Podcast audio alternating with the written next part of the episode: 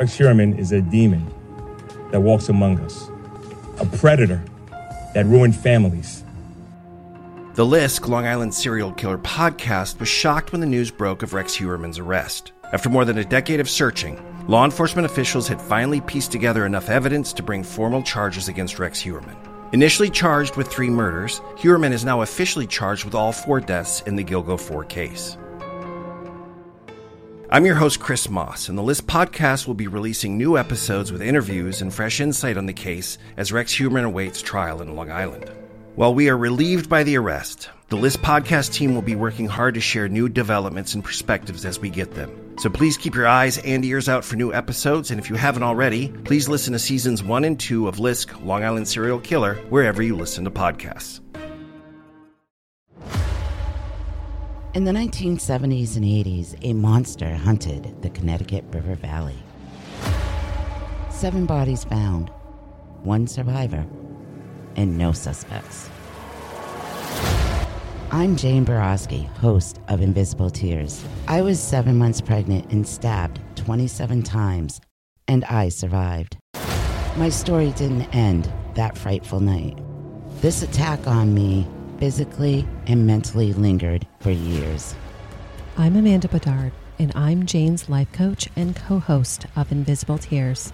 Jane is ready to share her story, and not just about her attack, but her healing process afterwards. As a platform for truth and healing, we are on a mission to help others that suffer from PTSD and help bring awareness to mental health issues. To hear my story and others, you can find Invisible Tears wherever you listen to your favorite podcast.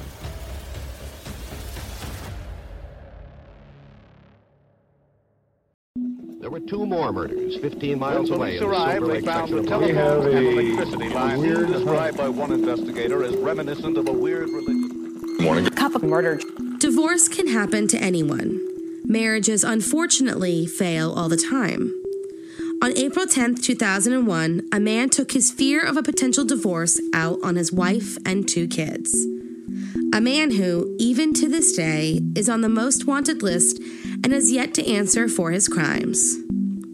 So, if you like your coffee hot but your bones chilled, sit back and start your day with a morning cup of murder. Robert Fisher was born in Brooklyn, New York in 1961. And when he was just 15 years old, his parents went through an extremely turbulent divorce.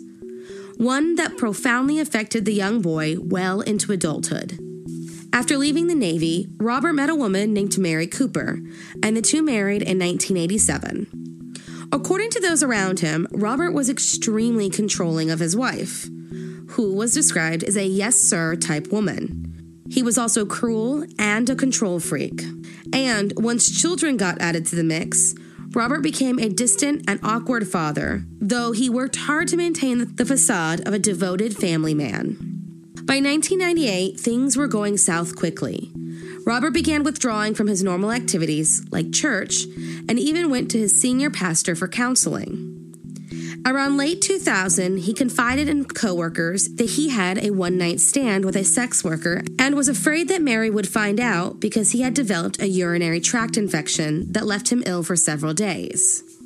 He even hinted to a friend that he could not live without his family and hinted towards suicide over allowing a divorce like his parents. Mary, however, was on a different page. While he was telling friends he would rather die than lose his family, Mary was telling her friends she was ready to divorce and leave Robert. On April 9th at around 10:30 p.m., a neighbor heard the familiar sound of the Fishers having a loud argument. 10 hours later, on April 10th, 2001, at 8:42 a.m., the whole Scottsdale, Arizona neighborhood was awoken by the sound of an explosion. Firefighters arrived at the scene and kept the 20 foot high blaze that rattled the frames of homes for half a mile at bay. Once the fire was extinguished and the men could enter the home, they found that Mary Fisher, 38, and her two children, Brittany, 12, and Bobby, 10, had all perished. But it wasn't from the fire. You see, just hours before the explosion, Mary had been shot in the back of the head while the children had their throats slashed from ear to ear. The gas line from the home's furnace was then pulled out, and the accumulated gas was ignited by a candle that, as police were now certain, was lit by Robert Fisher, giving him a 10 hour head start. With that much of a lead, catching Robert Fisher was going to be a challenge. On April 14, 2001, Robert was named the official person of interest, and officers were instructed in a statewide bulletin to arrest him for the murder. On April 20th, 2001, police found Mary's Toyota 4Runner with their family dog Blue inside at the Tonto National Forest near Young, Arizona. The area was searched thoroughly, but Robert Fisher, nor any trace of him, was never found. In fact, the vehicle was the last piece of physical evidence ever found in connection to the Fisher case. On July 19th, an arrest warrant was issued in Phoenix, and he was declared a fugitive making his arrest a federal one. On July 29, 2002, Robert Fisher became the 475th fugitive to be placed on the FBI's 10 most wanted list, and a $100,000 reward was offered to anyone with information that could lead to his arrest. As of 2003, the FBI received hundreds of tips. None have panned out. In 2004, the FBI thought they caught a break when a man who looked remarkably like Robert Fisher was arrested in Vancouver by the Royal Canadian Mounted Police. However, after fingerprinting and a family ID, it turned out that he wasn't their man. As of this moment, Robert Fisher is still on the run, and police are no closer to catching this violent man. Many believe that when they found Mary's car all those years ago, that Robert was hiding in a series of caves near the area and that he most likely died from low oxygen levels. Others believe that he started a whole new life with a new identity, or more likely, that he made good on his promise and took his life after the lives of his family.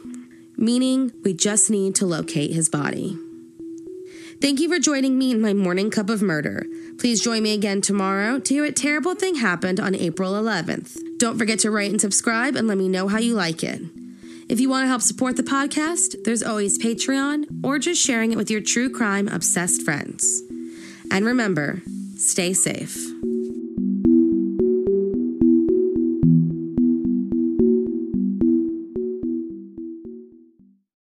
Thank you for listening to Morning Cup of Murder. This is a daily podcast that tells you what happened on this day in true crime history. In short, easy to listen to episodes that you can finish on your commute or while you enjoy your morning coffee. So make sure you check back every morning. My name is Korina. I am the creator and host. You can find Morning Cup of Murder on Twitter, Instagram, and Facebook. I have also set up a Patreon where you can donate a small monthly contribution to the podcast. All those links are in the episode description. Thank you again and have a wonderful day.